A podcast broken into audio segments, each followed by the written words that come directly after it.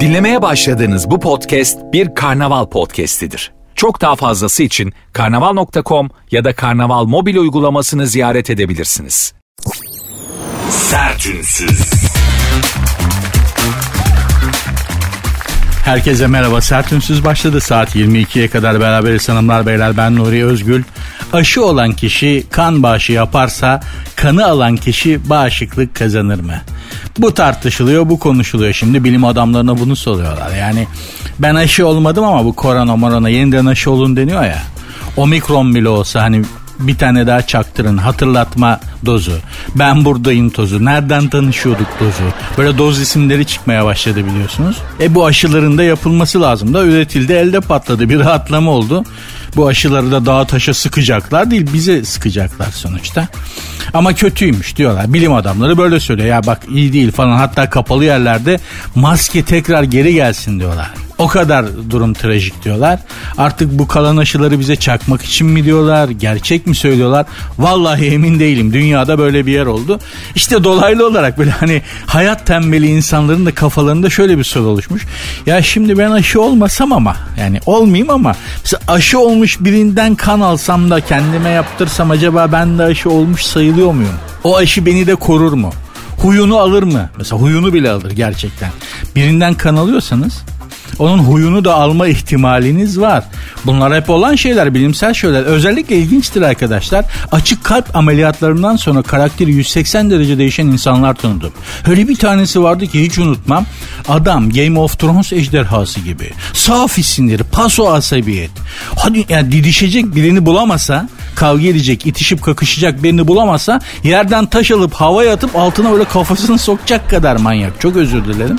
Böyle bir deli. Kız kardeş evlenemedi ya bunun yüzünden 35 yaşına kadar. Kızı evden çıkarmıyor falan. Evin pencerelerini buzlu cam yaptırmış. Düşünün dışarıdan içeriği görmeyi bırak. içeriden de dışarıyı göremiyorsun. Böyle bir deli. Tabi bu kadar asabiyete kalp dayanır mı? Dayanmadı. Tekledi. Ameliyata aldılar bunu. Benim de komşumdu. Adam dediğim gibi bir Game of Thrones ejderhası bir Game of Thrones ejderhası gibi girdi ameliyata. Bir çıktı sevgi pıtırcığı. Ya, ya da bir çıktı dalaylamaya bağlamış baba. Doktora dedim ki hocam kalp yerine beyni mi değiştirdiniz? Hayırdır bu adam bizim ameliyata soktuğumuz adam değil bambaşka biri çıktı. E, içeride ne yaptınız adama? Metamorfoz mu geçirdi? Ne yaptı falan diye. Kafka'nın vardır ya efendim. Gregor Samsa bir sabah uyandığında kendini dev bir böceğe dönüşmüş olarak buldu diye başlar. Dönüşüm. Kısa da bir şeydir. Öne, öneririm, tavsiye ederim. Çok derinlikli, çok katmanlı bir kitaptır. Ee, Franz Kafka'nın Dönüşüm isimli kitabı. Dedim adama içeride öyle bir şey mi oldu ya? Bizim Umut Sarıkaya da çok güzel onun bir şeyini yazmıştı makalesine. Hamdi o sabah uyandığında kendini dev bir Kıvanç Tatlıtuğ'a dönüşmüş olarak buldu diye çok gülmüştüm. Öyle bir yazı yazmıştı. Bulabilirsiniz okuyun. Umut Sarıkaya'nın yazdığı çizdiği her şeyi okuyun. Tavsiye ederim. Aynı mahallenin çocuğuyuz diye söylemiyorum. Aynı ma Yalnız bizim mahallenin de havasından mıdır, suyundan mıdır? Yani kendime de pay çıkardım. Neyse ama Umut Sarıkaya'nın kitaplarını da yeniden bastılar. Şimdi girişte böyle kitap mitap tavsiye ederiz. Biraz tuhaf oluyor radyo programında belki ama Umut Sarıkaya'nın Umut Sarıkaya'nın kitaplarını, e, karikatür kitaplarını, düz yazı kitaplarını mutlaka okuyunuz. Neşeleneceksiniz. Hayatınıza keyif katacaktır. Diyeceğim hani birinin kanı alırsam işte onun ona enjekte edilmiş aşılar beni de korur mu? Korur. Huyu bile geçebilir. Çok dikkat edin. O yüzden kimden kan aldığınızda aslında çok önemli gerçekten önemli. Buna da dikkat etmek lazım. Aşıları da olalım arkadaşlar. Zaten bundan kaçış yok. Yani bunu çakacaklar bize. Yapacaklar. Ya doğrudur yanlıştır bilmem ama bunu bize bir şekilde yapacaklar. Bak hatırlatma dozu tekrar söyledim. Olmadı bir daha dozu. Ay dur doyamadım bir tane daha yapayım dozu. Bunlar böyle dozlara isim verip bize yapacaklar ya da gerçekten olmamız olmamız gerekiyor. O yüzden arkadaşlar Lütfen yapalım. Dünyada haritalar bile aşı haritaları var. Yani işte şu aşıyı olmazsan benim ülkeme giremezsin diye pasaport vermiyorlar. Dünyada harita bile aşıya göre yeniden şekilleniyor. Yani bir siyasi harita var bir de artık aşı haritası var. Bazı marka aşıyı olmadıysan korona aşısını bazı ülkelere gidemiyorsun. Böyle de bir durum. Dolayısıyla bundan kaçacak yer yok. Devam edelim. Yaptıralım aşımızı. Gönüllü kobay olarak Dünya böyle bir yer oldu. Allah sonumuzu hayretsin. Çünkü biz kendi çabamızla hayırlı bir yere gidemiyoruz. Çok belli. Hanımlar beyler programın Instagram ve Twitter adreslerini hatırlatayım. Bana bir şeyler yazmak isteyebilirsiniz. Programın Instagram ve Twitter adresi zaten aynı. Sert unsuz yazıp sonunda iki alt tire koyuyorsunuz. Benim Instagram adresim de Nuri Ozgul 2021. Sertünsüz. Konya'da bir avukatın itiraz ettiği hız cezası iptal edilmiş. Konya'da bir avukat arkadaş e, Bursa'dan duruşmadan dönerken biraz e, gaza asılmış hız limitini aşmış. 1399 lira bir şey değil yani. Hani bir para cezası kesmişler. Baba ona da itiraz etmiş. Ben kamu görevi yapıyorum. İşte davadan dönüyordum. Yok davaya gidiyordum. O yüzden bastım. Ya öyle mi? Peki diye madem kamu görevi yapıyorsun iptal edelim demişler. İyi de ben de babamı acili hastaneye götürürken sürat yaptım. Bana yapıştırdılar cezayı arkadan. Ben bana bir de paşa paşa ödettiler. Önce öde sonra itiraz edersin dediler. O ne olacak? Ben babamı acile götürüyordum arabayla. Abandım gittim gaza yapacak bir şey yok yani hayat memat meselesi arkada babam can çekişiyor şey yazmış o EDS midir nedir tak diye hemen doğal olarak hız limitini aştığım için kamu görevi yapmadığım için devlet memuru olmadığım için ya da kamuya hizmet etmediğim için mi? Babamı hastaneye götürüyorum da yok yapıştırdılar cezayı. Memleket böyle bir yer yani tuhaf bir yer. Çok enteresan durumlarla karşı karşıya kalabiliyorsunuz yani. Bu ceza bir de bazı davalar vardır emsal olabilir. Dolayısıyla artık bundan sonra mesela avukatlara gaza bastı diye e, ceza kesilemeyecek. Yani adam belki keyif için basıyor gaza ne biliyorsun? Davadan dönüyordum, davaya gidiyordum, kamu görevi yapıyordum derse ne olacak? Ya avukat da bunu yapar mı siz? Ya avukatlar bunu yapmasın. Bari siz hani siz kanun adamı değilsiniz. Siz hukuk adamısınız. Hukukla kanun çok başka bir şey. Hukuk evrensel vicdan. Değil mi? Böyle bir şey var. Bizde pek duyulmaz. Bizim memleketlerde bu bizim memlekette bu kavram çok duyulmuş bir şey değildir. Evrensel vicdan. Hukuk evrensel vicdandan kaynaklı. Yasa gelene göre kim gücü ele geçirirse o yasa yapar. Adama göre değişir ama evrensel vicdan değişmez. Biz avukatları evrensel vicdanın hukukun insanları olarak biliyoruz. Yani siz de bunu yapmayın. Tamam hepiniz yapmıyorsunuz. Bir taneniz yapmış ama ona da müsaade etmeyin canım. Allah Allah. Avukatlar da ayrı bir dünyadır. Onlardan da bir ara bahsedelim arkadaşlar ya. Çok enteresan avukatlar tanıdım hayatım boyunca. Bir ara avukatlar konusuna da girelim gerçekten. 19'u evden hırsızlık olmak üzere 72 ayda suç kaydı bulunan şüpheli Lan şüphesi mi kalmış? Şüpheli diyor hala ya. Adam 19'u evden e, olmak üzere 72 ayda hırsızlıktan suç kaydı var. Adama hala şüpheli diyorlar. Ya acaba çalmış olabilir mi ya? Olmayabilir daha yüzü temiz bir çocuğa bir efendi bir çocuk. Allah'ım yarattım ya. Tabii pardon. Pardon şirazem bozuldu. Haberi tekrar baştan alıyorum. 19'u evden hırsızlık olmak üzere 72 ayda suç kaydı bulunan şüpheli çıkarıldığı mahkeme tarafından tutuklandı. Yaşasın adalet. nihayet. Nihayet baba 19 19'u evden ya yani 19 eve girmiş baba. 72 de iş yeri iş yeri araba maraba soymuş. Nihayet tutuklamışlar abi. Vallahi umutlandım ha ülke için. Vallahi adalet sistemimiz için umutlandım. Adam toplam kaç tane işte yüze yakın hırsızlık olayı yapmış, hırsızlık yapmış. Nihayet tutuklamışlar. Enteresandır. Türkiye'de hırsız tutuklanıyor arkadaşlar. Dikkatinizi çekelim yani. Türkiye'de bir hırsız tamam 100 kere soyduktan sonra tutuklanıyor ama tutuklanıyor. Çok önemli bir gelişme. Bence manşetlere çıkarılması gereken bir gelişme. Ee, ben umutlandım gerçekten e, ülkemizde adalet sistemi bir yere geliyor demektir. Yani bir hırsızın tutuklanması hem de yasalara rağmen bir hırsızın tutuklanması büyük mesele, çok büyük bir gelişme. Çok büyük bir gelişme. E, darısı asıl hırsızların başına. Yani hani bu adi hırsız. Yani ev soyuyor, araba soyuyor, maraba soyuyor falan filan. Bu her her sokakta bunlardan bir tane denk gelebilirsin zaten. Hani bir de gerçek hırsızlar var. Bizden hayatımızı çalanlar, umudumuzu, mutluluğumuzu çalanlar, sevincimizi, yaşama sevincimizi çalanlar sokağa çıkmak için içimizde iştah bırakmayanlar. En tatlı anımızda böyle keyfimizi kaçıran asıl hırsızlar bunlar. Darısı onların başına zor. Zor ama bu yani 100 tane hırsızlıktan sonra bir hırsızın tutuklanması beni çok umutlandırdı arkadaşlar. İnşallah ülkemiz böyle böyle bir yerlere gelecek gerçekten. Çok çok önemli bir haber. Bence e, yılların haberi yani bir hırsızın tutuklanması Türkiye'de Ciddi mesele. Hanımlar beyler programın Instagram ve Twitter adresi de aynı. Sert unsuz yazıp sonuna iki alt tire koyuyorsunuz. Benim Instagram adresim de Nuri Ozgul 2021. Sertünsüz. Amerika'da ayı girdiği aracın içini parçaladı. Gece saatlerinde yiyecek aramak için bir aracın içine giren ayı kapıyı açamayınca mahsur kaldı. Yani aracın içine girmiş sonra kilit sistemi arabanın kapanmış. Ayıcık da çıkamamış. Arabanın içini parça pinçik etmiş ama mahvetmiş torpidoyu, direksiyonu, tavan döşemelerini, koltuğu mahvetmiş. Arabanın içi görseniz atom bombası atılmış gibi. Çıkamamış sabaha kadar mahsur kalmış. Arabanın sahipleri karı koca bir şey fark etmişler. Aa arabanın içinde bir şey var. Aa ayı var galiba diye uzaktan kapıları açmışlar. Ayı da bak ayı ama değil mi? Kapıların açıldığını anlamış böyle kapı kolunu çekip inmiş. Sürücü koltuğundan ayı indi diyor. Şimdi tabii Amerika için yani Amerika'ya bilmiyorum ben Amerika çok hakim olduğum bir coğrafya değil ama Amerika için belki hani nadir görülen bir olaydır sürücü koltuğundan ayı inmesi. Ben İstanbul için konuşabilirim. Hayatım İstanbul'a geçti. İstanbul'da doğdum büyüdüm. O yüzden İstanbul için söylüyorum. Bu bizim her gün gördüğümüz bir şey. Yani İstanbul'da hani o sürücü koltuğundan ayı iniyor. Şimdi sokağa çıkayım. Yani hemen mahalleye mahalleden çıkmadan 10 tane görürüm zaten. Ha çok ayıya benzemiyorlar. Bizdekilerin de durumu bu. Yani çok ayıya senin benim gibi insan gibi duruyorlar ama hani sürücü koltuğundan bir otomobilden ayı çıkması hatta ayı ailesi çıkması İstanbul'da çok çok sık rastlandığımız bir şey. O yüzden bizi şaşırtmıyor. Ama Amerika'da çok nadir görülen bir olay ki haber olmuş dünya sitelerinde yayınlanmış sürücü koltuğundan ayı indi falan diye. Sen gel İstanbul'u gör bebeğim.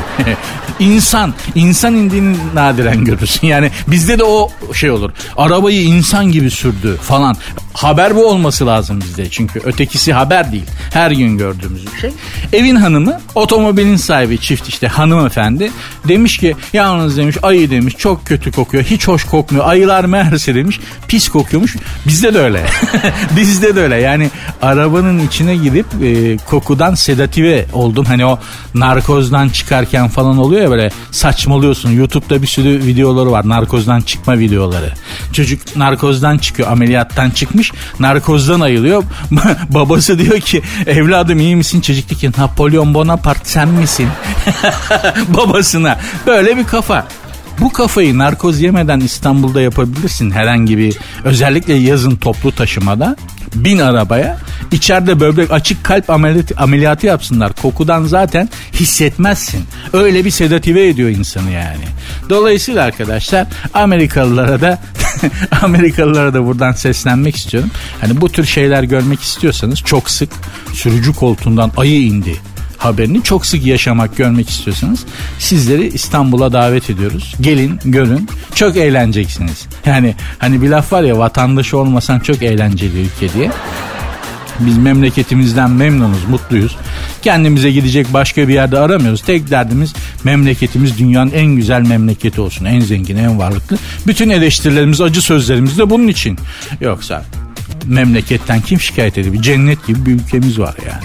Yerin altında 5 tane daha medeniyet var abi. Hangi ülke?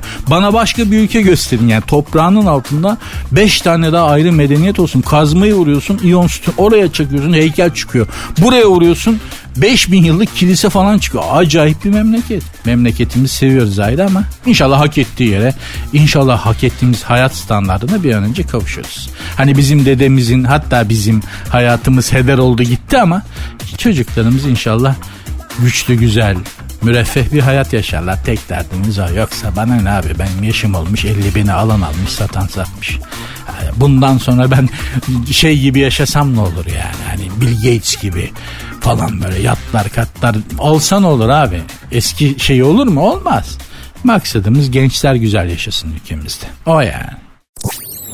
Sertünsüz. Her sene açıklanan Avrupa'nın en sinirli ülkeleri listesi bu sene de belli olmuş arkadaşlar. Ee, ilk beşi beşten bire doğru sayıyorum. Avrupa'nın en sinirli ülkeleri listesi. Ee, 35 ülke var. İlk beşi sayıyorum beşten bire doğru. Avrupa'nın en sinirli beşinci ülkesi Sırbistan. Onlar psikopat ayrıca yani hani Sırp dediğin zaman. Öyle yani. Ee, yani neyse hadi söylemeyeyim. Şimdi aramız biraz iyi gibi. Nasıl iyi oluyorsa onu da anlamıyorum ama Srebrenica'dan sonra yani nasıl aramız iyi olabiliyor bilmiyorum ama neyse politika olur. Beşinci Avrupa'nın en sinirli beşinci ülkesi Sırbistan'mış. Dördüncü Polonya'ymış. Polonyalılar Bilmem Almanya'da yaşayan akrabalarım hiç sevmiyor Polonyalıları. Bütün aile düzenimizi bozdular, aile huzurumuzu bozdular diye. Polonyalı hanımların zannediyorum yarattığı bir problem. 3 ee, Malta olabilir. Ada ülkesidir. Daraşmalık yer. Bir de Malta kalabalık hem turizm hem çok öğrenci gidiyor falan filan. Zaten ufacık yer ada bir de kalabalık daraşmalık bir yer. Ada halkları genelde biraz şey olurlar. Gergin olurlar. Yani dört tarafının suyla çevrili olmasının yarattığı psikolojik bir şey var. Üçüncüsü Malta. ikincisi Makedonya'ymış olabilir. Makedonya da bize yakın yani. Hani birinci Avrupa'nın en sinirli, en asabi ilk ülkesi kim? Türkiye. ya Allah'ım ya Rabbim bu listeyi tabi Avrupalılar yazmış. Türkiye'nin aleyhine bir şey olduğu zaman hemen yazın tabi. Ne sinirimizi gördünüz? Ne sinirimizi gördünüz oğlum? Çıldırtmayın. Abi sinirlenme dersin ya böyle. Ben sinirli değilim. İyi ki değilsin ha. Böyle adamlar vardı. Adam çıldırmış. Gözlerinin akı dönmüş böyle. Neredeyse tırnakları çıkacak. Dişler uzayacak. Vampire dönecek sinirden. Abi sakin ol sinirlen. Sinirli değilim ben. Nesin? Nesin? Ülserin mi azdı? Ne yani? Efendim Avrupa'nın maalesef en sinirli ülkesi bizmişiz. Az önce de gördüğünüz gibi.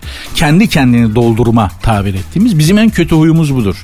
Millet olarak yani fark etmez hani ülkede yaşayan, ülkemizde yaşayan etnik bütün e, mozaiği düşünün. Fark etmez yani Laz, Kürt, Türk, işte Çeçen hiç fark etmez abi. Bizim bu toprakların insanın bir özelliği var. Kendi kendini doldurmak. Kendi kendini gaza getiren insan modeliyiz biz. Hepimiz. Yani kura kura tamam mı ki? Dışarıdan hiçbir müdahale olmadan bir şeyi alırsın ele kurarsın kurarsın kurarsın. Bir bakmışsın sinir. Atansiyon 19 olmuş. Zınk zınk zınk. Şakak damarların çıkmış. Otoban gibi. Biz kendi kendimizi doldururuz. Mesela Avrupalılar gerçekten öyle değil.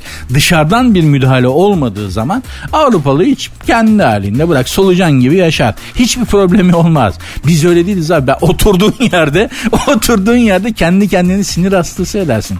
Belki ülkede ki yaşam, yaşamak, akıp giden hayat da bu hale getiriyor bizi ama hani en sinirli Avrupa'nın en sinirli ülkesi olmamızın temel sebeplerinden biri de bu. Kendi kendimizi rehabilite edemeyişimiz. Yapamıyoruz. Ne yapalım ya? İnşaat böyle, model böyle ne yapalım? Yapacak bir şey yok. Biz de böyleyiz. Peki Avrupa'nın en sinirsiz 5 ülkesi hangisiymiş? Hemen hemen hepsi şeyden çıkıyor. Ee, kuzeyden arkadaşlar.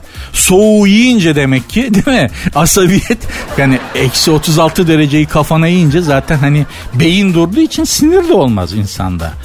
İzlanda buyurun ya İzlanda dediğin yer hani az yukarı çık kutup ayısı zaten hani e, Portekiz Portekiz de enteresan bir ülkedir Avrupa'dadır ama Avrupa ile alakası yoktur ha yani zaten e, okyanusa Atlas denizine daha çok ha, bakan bir ülke Zaten bütün kaşifler de oradan yola çıkmışlar Portekiz'de.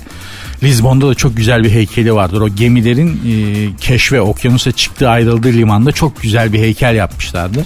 Bakmaya doyamamıştım gerçekten o noktada durup. Portekiz Avrupa'dadır ama Avrupa ile bir alakası yoktur yani. Uzaylı gibi insanlar abi. Hiçbir alakaları yok. İspanyollarla didişir onlarda nedense.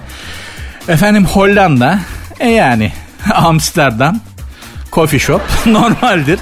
33 Estonya. Estonya için de Hollanda'nın şey Kanada'nın Avrupa'da olanı diyorlar. Kanada'nın işte şeyi Avrupa versiyonu diyorlar.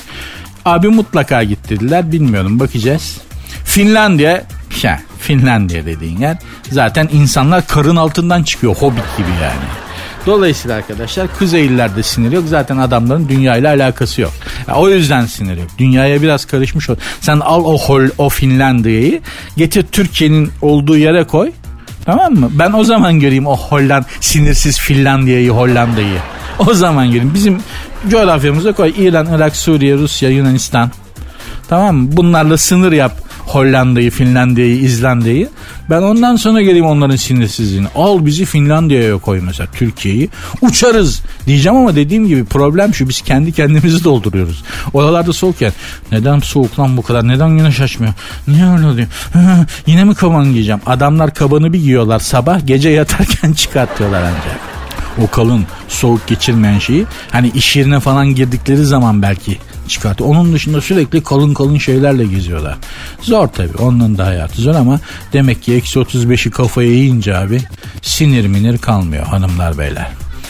Programın Instagram ve Twitter adresini vereyim. Belki sizi sinirlendirecek bir şey söylemişimdir. Bana yazıp hırsınızı çıkartabilirsiniz yani hiç problem değil.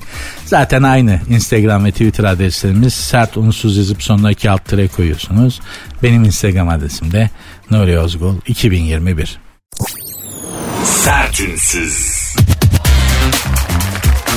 Biraz vitesi düşürtüp biraz light şeylerden bahsedelim. Asabiyet, masabiyet, biraz gerilik. Gizli evlilik iddiası.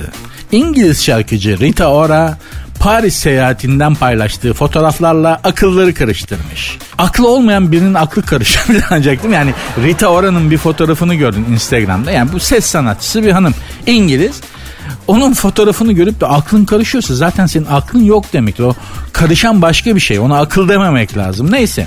Yeni Zelandalı nişanlısı yönetmen Taika Waititi ile nasıl isimler lan bunlar? Taika Waititi ile evlilik hazırlığında bulunan Rita Ora'nın gizlice nikahlandığı iddia edilmiş. Ora'nın yüzük parmağında taşıdığı altın alyans dedikoduları güçlendirmiş. Şimdi burada da Rita Ora ile Taka Waititi'nin bir fotoğrafı var arkadaşlar. Rita tam dudakları 333 yapıp e, eniştenin Taka'nın yanağına konduracakken Taka'nın bir bakışı var. ya bak ben bu bakışı o kadar iyi biliyorum ki. Ya ben de yaptım. E, başka hemcinslerin de erkeklerde de çok gördüm. Aşırı güzel kadınla sevgili olan erkek bakışı vardır. tamam mı? Bu bakışı size nasıl tanımlayabilirim? Yani aşırı güzel kadınla sevgili olmayı başarıp insan içine çıkmış ortalama erkek bakışı diye bir bakış vardır. Benim o. Ben benim de başıma geldi. Şöyle nasıl tanımlasam yüzdeki ifadeyi tekme yemiş köpek yavrusu bakışını getirin gözünüzün önüne. Onun gibi bir şey. Yani Taka Waititi'nin gözlerinden şöyle aga tamam aga ben bu kızı daha fazla taşıyamam ha. Bak ben bu 6 ay sonra biter. Çok güzel abi bu. Her çok büyük sıkıntı biliyor musunuz? Gerçekten çok büyük bir sıkıntı. Yani dediğim gibi hani benim böyle bir kız arkadaşım oldu. Türk değildi kendisi. İstanbul'a gelmek İstanbul'a aşık oldu kız. Bayıldı buradaki şeye. Çok egzotik. Lan nesi egzotik diyorum. Ya vazgeçsin diye Esenler'e, Güngören'e, Bağcılar'a götürdüm. Çok güzel. Çok enteresan. Aha burada hayat var. Burada canlılık var. Ya manyak Deli. Aa, İstanbul'a gelmek için yanıp tutuşuyor. Ben de hiç istemiyorum. Çünkü herkes bakıyor. Ya herkes bakıyor ya. Kadını bakıyor. Yani sadece erkekler bakmıyor. Çok güzel ya. Hani sadece bakan erkek değil. Kadını bakıyor, çocuğu bakıyor, hamalı bakıyor, terzisi bakıyor. ya balkona çıkıyoruz evde yandaki evin çatısındaki martılar bakıyor. Oo beyler kıza bak diye. Diziliyor şerefsizler böyle bize bakıyorlar. Bir süre sonra tahammül edemiyorsun yani. Hani biraz şey olsan ne bakıyorsun birader evin yolunu bulamazsın. Akşam yani hani hastanede açarsın gözü. Ne bakıyorsun birader diye. Hangi birine saracaksın yani. Her otomobiller bakıyor ya. Böyle bir şey yok. Dolayısıyla Taka Waititi abinin gözlerinde ben okudum onu. ben o ben o ızdırabı okudum. O ızdırabı da yaşadım. Yaşayan bilir. Sıkıntılı bir iştir. Yani her erkek ister, her insan ister çok güzel biriyle sevgili olmak. Ama çok zor be abi. Hakikaten çok zor yani. Hani ben o sıkıntıya bir daha girmek istemem açık söyleyeyim. Çok net söylüyorum. Yok abi ben almayayım. Ben bir kere tamam ben yaptım. Ben o stajımı yaptım bitirdim. Bir daha da o topa girmem. Yok. Taka Waititi'de ben size söyleyeyim bundan nişanlansa bile o iş yürümez. Taka Waititi'ye bakıyorum. Çünkü yani Rita Ora çok hoş bir hanım. Ee, sevgilisine bakıyorum Taka Waititi'ye. Ben Taka Waititi'den daha yakışıklı orangotanlar gördüm. Yani dolayısıyla tamam adamın bir karizması var. Hani sadece fizik değil. Karizmasıyla, kişiliğiyle, duruşuyla, taliyle, tavrıyla hanımefendi etkilemiş olabilir ama Taka Waititi içinde çok büyük bir şey yaşıyor. O, o iş olmaz. Ha, ha, olmuyor bebeğim. Olmuyor yani. Bak yakışıklı erkek yani çok yakışıklı erkek o kadar güzel olmayan kadın ilişkisi yürür. Çünkü kadın akıllı bir varlık. Adama hemen dayıyor hamur işini. Vıdı vıdıyla biraz saçları döküyor. Bel çevresini yağlandırıyor. Tipini kaydırıyor. Adamı yapıyor. Deterjan kutusu gibi bir şey. Ondan sonra takıyor koluna geziyor. Çünkü biliyor ki o yağla kapladığı, saçlarını döktüğü o şeyin içinde kendi yakışıklısı duruyor. Ama bir erkek olarak biz hanımlara, güzel kadınlara sevgili olduğumuzda bunu yapamıyoruz. Yani onların hep güzel güzel olmaları lazım zaten. Öyle kalmaları lazım. Yakışan da o. Ama kadınlarda o şey yürüyor yani. Yakışıklı erkek çok da güzel olmayan kadın ilişkisi sağlıklı bir ilişkidir. Çünkü kadın gereken işlemi yapıyor adama. Bu. Budur yani. Biliyoruz da konuşuyoruz. Başımızdan geçti bunlar yani. Otis abinin dediği gibi. Sertünsüz. Oğuldan babaya okul masrafı davası. Bir e, kardeşimiz Amerika'da yapmak istediği yüksek lisans için maddi destekte bulunmayan babasını aylık 28 bin liralık iştirak nafaka davası. Şimdi çocuk haklı. Baba da haklı çocuk da haklı. Yani şey bu davanın hakimi olmak istemezdim. Çocuk diyor ki ya ben Amerika'da okuyacağım baba bende kafa var. Benim kafam çalışıyor. Okut beni seni rahat ettireyim ileride diyor. Yani değil mi? Her evlat gibi değil mi? Hangimiz istemeyiz anamızı babamızı rahat ettirmek madden manen falan. Çocuk da demiş ki baba beni okut benim kafa çalışıyor bende iş var. Amerika'ya gideyim bak okuyayım seni de kurtarayım kendimi de kurtarayım. Baba da demiş ki oğlum oğlum bende para yok. Yani yapacak bir şey yok. Demiş çocuk da Z kuşağı işte çakmış davayı babam beni okutmuyor diye. Pa okuyacağım para vermiyor diye. Şimdi kendi ben babama ben babama dava açacağım ha. Yani şöyle hayal ediyorum. Baba ben okuyacağım da Amerika'da. Evet oğlum. Ya para lazım işte. Babam cevap verdi. Oğlum ben işçi bir adamım. Yani seni dolar bazında. Hani Türkiye'de zor okuttun. Amerikalarda ben seni nasıl okutabilirim evladım? Çok zor yani falan filan. Onun da vicdanı kalbi bin parçaya bölünüyor. Yani evladının istediği iyi bir şey, güzel bir şey, faydalı bir şey yapamamış. Yani her baba paramparça olur kalbi. Ama ne yapsın adam bu kadar. Sana bir hafta sonra babama postacı geliyor de ki Cemal amca sana mahkemeden celp var. Ne celbi lan? Bir açıyor bakıyor. Ben babamı ben babama dava açmışım. Beni okutmuyor Amerika'da diye. Kızar mı? Kızmaz. Ee, döver mi? Dövmez. Sadece çok güler. bir hafta falan güler. Aklına geldikçe güler. Nuri bana dava açtı falan diye. Çok güler yani çok eğlenirdi. Ama dediğim gibi çocuk haklı okumak istiyor. Potansiyeli var. Adamcağız haklı parası yok okutamıyor. Ne yapalım? Amerika'da okumak istiyormuş. Belki bir imkan olur. Belki çocukcağız gider Amerika'ya. Ama ben üniversite okumak için Amerika'yı tavsiye etmiyorum. Yani üniversite dediğin şey Avrupa'dır arkadaşlar. Gerçi okumak istediğin bölüme göre değişir ama yani. Üniversite Avrupa'da okunur. Biliyoruz da konuşuyoruz. Sertünsüz. İsviçre saati yatırım olmuş. Dünyada yaşanan ekonomik dalgalanma İsviçre saatlerine talebi patlatmış. Artık İsviçre saatleri bir yatırım aracı olarak kullanılıyormuş. Tıpkı hisse senedi gibi ne bileyim işte bankaya e, do, kur korumalı para koymak gibi bir şey. İsviçre saati alıyormuşsunuz. O da artık bir yatırımmış. Hızla değerleri yükseliyormuş İsviçre saatlerinin. İsviçre'deyken ben de bir tane İsviçre saati almak istemiştim. Çok enteresan bir şey yaşadım. Gittim dedim ki işte oradaki arkadaşıma ben dedim bir tane İsviçre saati alayım koluma hazır İsviçre'ye gelmişken. İsviçre'de alacak bir şey yok ki bir İsviçre çakısı var. Bir de İsviçre, İsviçre saati var. Yani İsviçre dediğinle gerçi o çakıyla adamlar bizim ekonomimiz kadar ekonomi yaratıyorlar ha. Bir tane İsviçre çakısıyla yani bir de saatle. Neyse gittik İsviçre'de. Beni dedim saatçiye götür ben koluma bir tane İsviçre saati takacağım işlerimiz iyi. Ben de hani kendi alanımda mesleğimde şeydeyim böyle zirvede olduğum zamanlar. Para yağıyor böyle. tamam dedim ki şu kola bir İsviçre saati attık. Takalım ya yakışır Allah Allah falan diye. Gittik İsviçre de Zürih'te bir saatçi. O saat mi bu saat mi şu mudur bu mudur derken adam dedi ki nereden geliyorsunuz Mösyö? Dedim ki İstanbul'dan. Dedi ki İstanbul'dan alın İsviçre saatini daha ucuz. Ne? ya babacım İsviçre'deyiz. İsviçre saati İsviçre'de Türkiye'den daha pahalı olabilir mi lan? Öyleymiş. Yok yok dedi gerçekten dedi İstanbul'dan alırsanız dedi çok daha dedi ucuza almış olursunuz. Burada pahalı bizim saatler dedi. Duvara böyle guguklu duvar saati alıp çıktım. Koluma saate. Var ya o guguklu duvar saatler hani böyle yapraklı mapraklı böyle sarkan böyle kozalaklar sarkar. E, saat başı guguk kuşu çıkar. Guguk guguk. O da dalgınsan adamın aklını alıyor ya. Hani dalmışsın bir şey yazıyorsun bir şey okuyorsun elinde işe dalmışsın. Ding diye bir çıkıyor. Guguk ulan ne oluyor diye böyle yukarıdan bir şey. Adamın aklına gittim durdurdum kuşu. Duvar saatini götürdüm saatçi. Enteresan da bir diyalog yaşandı aramızda. Şimdi çok hoş bir şey. Gerçekten bir de İsviçre'den almışım böyle ince oymalı oymalı güzel saatçi görünce anladı zaten güzel bir saat olduğunu. Ne oldu dedi bozuldum yok abi dedim bunun ben kuşunu durdurmak istiyorum. Karşılıklı bir 5 dakika güldük. Neden dedi kuşu durdurmak istiyorsun falan. Abi dedim ötmesin ya yani aklımı alıyor falan dedi. Kuşu durdurduk şimdi çıkmıyor. Korkuyorum ya tam dalmışım bir şey okuyorum. Kuk diye bir fırlıyor lan ne oluyor falan diye. Çok tehlikeli. Ya insan hayatı ne kadar saçma ve absürt olabiliyor değil mi? Ama gerçek. Yaşadım bunu yani. Saçma mı? Evet. Garip mi? Evet. Gereksiz mi? Evet. Ama yaşıyorsun. Hayat böyle bir şey yani.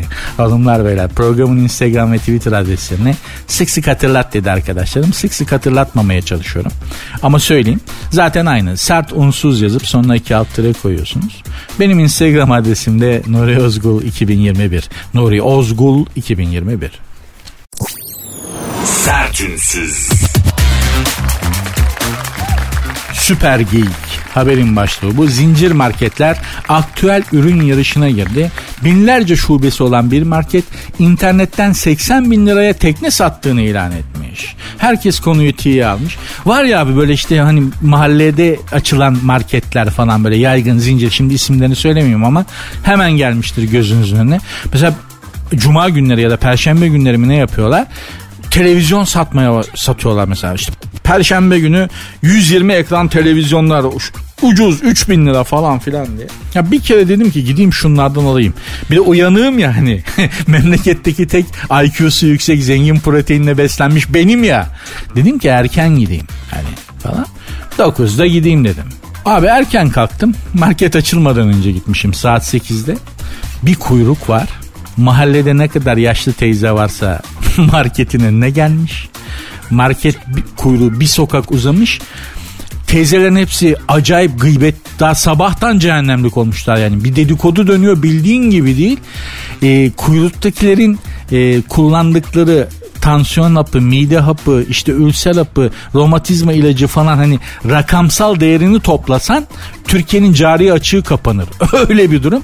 Kuyrukta o kuyruktaki kendi dişlerini orijinal dişleri olan bir tek ben varım. Herkesin dişi damak. Yaş seviyesini anlamanız için söylüyorum. Acayip bir gıybet dönüyor. Ve yan marketin yan tarafı bizim mahallenin camisi. İşte İmam Efendi de sohbet ediyor hanımlarla. Çıkmışlar falan. Dedim hocam hayırdır ya. Erken gelmişler buraya. Benden de önce gelmişler oğlum dedi. Ben geldiğimde ya imamdan önce kalkmışlar. Yani sabah namazını okumaya geliyor ya imam efendi. Yani ben diyor geldiğimde de buradaydılar. Benden önce kalkmışlar diyor. Böyle bir durum var. Fakat enteresandır. Bu e, bu marketlerin sattığı televizyonlarda da alan bir arkadaşım oldu. 120 ekran. Dedim nasıl memnun musun? Yani bir daha olursa ben de gideyim yani bir gece önce yatak battaniye ile gider marketin kapısında yatarım. Hiç olmazsa bir televizyon alalım eve bir tane daha falan. Abi güzel ama laciverti yok dedi. ne? Ya güzel televizyon falan güzel ama dedi lacivert rengi yok. Abi marketten televizyon alırsın. Lacivert şeyi koymayı unutmuşlar televizyona. Televizyonun adının markası da zaten Taceddin marka. Yani bir şey yaptırmışlar şimdi üstüne bir etiket yapıştırmışlar falan. Çok önemli bir cümleydi. Abi televizyon güzel memnunuz ama lacivert yok. Diyeceğim hanımlar beyler ucuz etin yahnisi kara olur sözü her zaman geçerlidir. Her zaman muteberdir. Ne demiş atalarımız? Ucuzdur, vardır bir illeti, pahalıdır, vardır bir hikmeti. Bizi de bu laf bitirdi işte. Gerçekten öyle. Sertünsüz. Şimdi Merve Boluğur diye bir hanımefendi var. Yani aslında hayatımızda olmasının bir anlamı yok ama sürekli gözümüze sokulduğu için Instagram'dan yaptıkları işte şunları bunları magazin olarak bir gazetenin bir gazetenin magazin sayfasının tam yarısını kaplamış bu haber. Nasıl Merve Boluğur'dan haberin olmayacak ki? Sen kafanı buraya çevirsen buradan gözünü sokuyorlar. Neyse Merve Hanım'ın zannediyorum eski eşi beyefendi Murat Dalkılıç'mış. Murat Dalkılıç da galiba ses sanatçısı değil mi? Yani yanlış hatırlamıyorsam. E, eski eşiyle aralarında bir polemik olmuş. E, Merve Bolur Murat Dalkılıç'a ateş püskürmüş. Murat Dalkılıç çünkü şey demiş. Ya bu yaptığım benim gıybete girer mi arkadaşlar? Durup dururken de cehennem kütüğü olmayalım ya. Ha? Girmez değil mi? Yani yazılmış haberi okuyorum abi. Bana ne öbür tarafta sorarlarsa ben haberi okudum. Bilmiyorum derim. Kendimi öyle savunurum. Ee, Murat Dalkılıç'a sormuşlar. Demişler ki Merve Hanım'dan neden ayrıldınız? Murat Dalkılıç da bir şeyler söyleyip ben demiş yani söylemek istemiyorum. Merve demiş e, söylemek isterse kendisi açıklayabilir. Merve Hanım bunu duyunca 46'ya bağlamış. Çok sinirlenmiş. Ve Murat Dalkılıç'a cevap vermiş. Cevap şu. Yanındaki kadına saygın olsun. Kaçıncı şov koçum? Artık hakkımı savunacağım. Lütfen erkekçiler uzak dursun benden. diye bir açıklama yapmış. Bunun ne demek olduğunu Murat Dalkılıç'ın anladığına emin değilim. Şimdi ben kendimi Murat Dalkılıç'ın yerine koyuyorum. Bana diyorlar ki eski eşimde ünlü bir kadın, oyuncu. Şimdilerde sahneye çıkmaya çalışıyor maalesef şarkı söylemeye çalışıyor. Ama yapsın ne yapalım. Yani suç değil günah değil. Çıkıyor yani. Ee, işte ayrılmışız. Bana diyor ki gazeteciler neden ayrıldınız Merve Hanım'la? Ben de diyorum ki ben o konuda bir şey konuşmak istemiyorum. Merve e, açıklamak istiyorsa kendisi açıklayabilir. Sonra ben Murat Dalkılıç'ım Merve'nin bana e, sosyal medya aracılığıyla verdiği cevabı okuyorum. Şöyle. Yanındaki kadına saygın olsun. Kaçıncı şov koçum? Artık hakkımı savunacağım. Lütfen erkekçiler uzak dursun benden. Yeminle şeye girelim, bunalıma girelim. Ne demek istedi lan bu? yani ne, ne yapmamı istiyor? erkekçiler benden uzak dursun ne demek? Kaçıncı artık hakkımı savunacağım. Hangi hakkını savunuyorsun? Benden de istiyorsun. Valla yani hani ayrılmış insana telefon açtı. Ya sen ne demek istedin ben tam anlayamadım falan diye. Arkadaşlar ya bu yüzden söylüyorum bak Türkçe öğretmeni çok önemli. Benim Türkçe öğretmenlerim gerçekten çok iyiydiler. Ee, Türkçe konusunda öğretmenlik vasıflarının dışında çok hassastılar ve çok tavizsizdiler. Türkçeyi kullanmak, kendimizi ifade etmek konusunda. Ee, çok üzerimizde durdular. Ben çok iyi Türkçe öğretmenleriyle okudum. Allah hepsinden razı olsun. Ama Türkçe öğretmeni çok önemli. Al bak Merve Hanım'ın Türkçe öğretmenleri o kadar iyi değilmiş. Retorik eksiklik var. Bağlam yok. Yani söylenenlerin bir bağlamı yok. Bir şey bir yere bağlayamıyorsun lafı. Buradan da Merve Hanım'a sahne çalışmalarında başarılar diliyoruz. Bir de e, şey kendisine tavsiyem bol bol yüksek sesle kitap okusun. Çok faydasını görecektir. Özellikle Balzac uzun cümleler kuran. Yani mesela Orhan Pamuk yani tam bir şey anlamayacaksınız Orhan. Ben de anlamıyorum. Hani sizin zekanızla ilgili bir şey söylemiyorum da. Bir şey anlamayacaksınız ama Orhan Pamuk mesela bir sayfalık cümle kurar. Yani sayfanın başından başlar cümle virgül noktalı virgül tire bir daha virgül bir daha noktalı virgül bir bakmışsın sayfanın sonuna gelmişsin noktayı görene kadar. Bunun faydası şudur konuşmanızı çok düzeltir.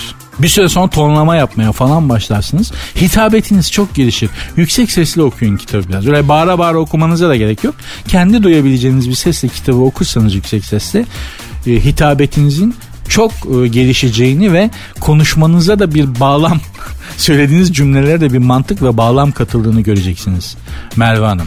Acizane tavsiyem size akıl vermek haddim değil. Çok zeki bir kadının olduğunuz belli. Memleketi sosyal medyada parmağınızın ucunda oynatıyorsunuz. Çok zekisiniz ama bu konuda zannediyorum bir takım handikaplar var. Onları gidermek açısından söyledim. Yoksa tekrar söyledim size akıl vermek ne haddime lütfen. Sertünsüz.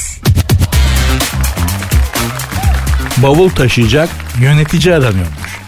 Pandemi kısıtlamaları nedeniyle yer hizmetlerinde çalışacak personel bulamayan Avustralya'nın bir hava yolu üst düzey yöneticilerinden 3 ay boyunca havalimanında bavul taşımalarını istetmiş. Yani e, şöyle hava yolunun CEO'susunuz ya da CFO'susunuz mesela finanstan sorumlu genel müdür yardımcısınız.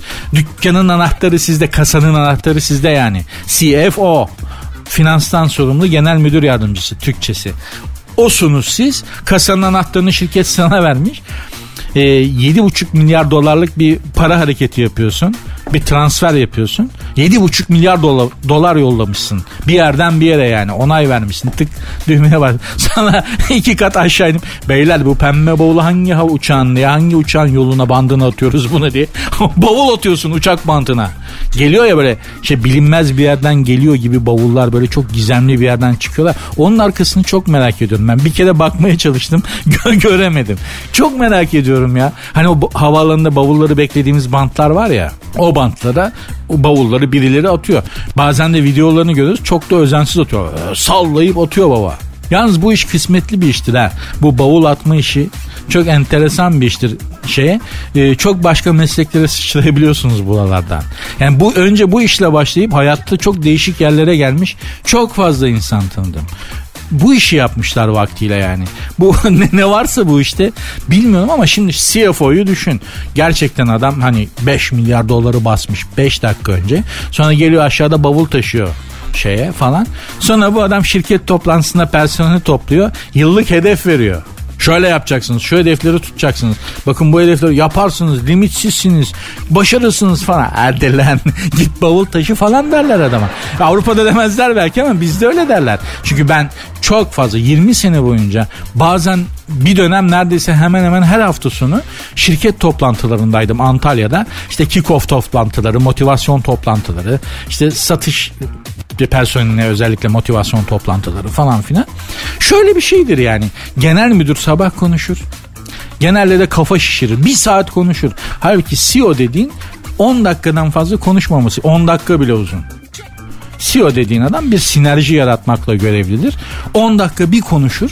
Yani öyle bir konuşur ki ama herkes zaten yani biter, orada biter toplantı yani. 10 dakika konuşur. Zaten onun üstüne geri kalan o genel müdür yardımcılarının falan işte satış pazarlamadan sonra falan onların konuşmaları kenar süsüdür. CEO'nun konu ama CEO genel müdür yardımcılarının yapacağı konuşmaları da yapıyor. Rakamlar, şunlar, bunlar. Babacım ne yapıyorsun ya? ne yapıyorsun? Sen CEO'sun. CEO bu kadar konuşmaz.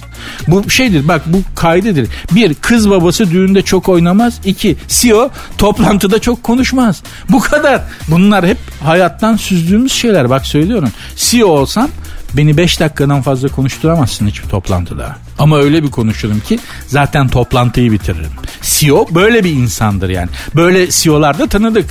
Hani isim e, vereyim istiyorsanız. Şirket ismi ama Sayın Tayfun Beyazıt e, ve Sayın Süreyya Ciliv. Çok iyi konuşan iki CEO'ydu gerçekten. Yani toplantıyı bitiriyorlardı. Sabah 8'den akşam 4'e kadar toplantı var. Baba çıkıyor 9'da bir konuşuyor 10 dakika. Zaten toplantı yapmaya artık gerek kalmıyor. Böyle adamlardı gerçekten. Var yani bu olabiliyor. Şimdi Sonrası zaten toplantı süner. CEO iner ya. Ondan sonra kafa şişirme operasyonu başlar. Pratış pazarlamadan sorumlu genel müdür yardımcısı çıkar. Anlatır anlatır rakamlar verir. Şöyle yaptık bakın şurada şöyle oldu falan. İlk üç sıra en tehlikeli sıradır. Çünkü onlar hep konuşmacının gördüğü şeyde görüş alanında kaldıkları için böyle ferma atıp dinlemek zorunda kalırlar. İlk 3 sıradan sonrası arkadaşlar sandalye altından cepte WhatsApp, TikTok öyledir. Ya bunları gördüm gö- bu gözlerimde gördüm. TikTok, WhatsApp yazışma şu bu falan filan. Böyledir yani bu toplantıların özü budur. Şimdi bu adamları sen nasıl ciddi bavul taşıttığın adama nasıl çıkartacaksın orada da yönetici vasfıyla konuşturacaksın? İşte neredesin? Hangi ülkeydi bu? Avustralya. Buyur. Ha, ne bekliyorsun ki işte Avustralya yani. O kadar. Yöneticinin bir ağırlığı olmalı gerçekten de. Yönetici dediğin zaman vay baba geliyor demelisin yani. Öyledir yöneticilik böyle bir şey yani. Dedirtmelisin yani. Ah, neyse çok bilmişliğimi de yaptım rahatladım. Ben programı artık burada bitireyim bağlar başı yapalım arkadaşlar. İnşallah güzel bir iki saat olmuştur günün günlerin ve gündemin bünyenizde biriktirdiği negatifi bir miktarda olsa alıp yerine pozitif verebilmişimdir. Sizi biraz rehabilite edebilmişimdir. Miracle Touch dediği ecnebilerin sihirli dokunuş. Onu yapabildim mi bilmiyorum hayatınız ama size faydalı olabilmişimdir. Boş konuşarak da olsa. Boş konuşma, boş yapmak diyor ya şimdi Z kuşağı. Onu da iyi yaparsan güzel bir şeydir ha. Yani onu iyi yaparsan o da güzel bir şeydir. İnşallah güzel bir boş yapabilmişimdir size. Görüşmek üzere hanımlar beyler. Programın Instagram ve Twitter adreslerini tekrar hatırlatayım. Sert unsuz yazıp sonuna iki alt tere koyuyorsunuz. Benim Instagram adresim de Nuri Ozgul 2021. Görüşmek üzere. Dinlemiş olduğunuz bu podcast bir karnaval podcastidir. Çok daha fazlası için karnaval.com ya da karnaval mobil uygulamasını ziyaret edebilirsiniz.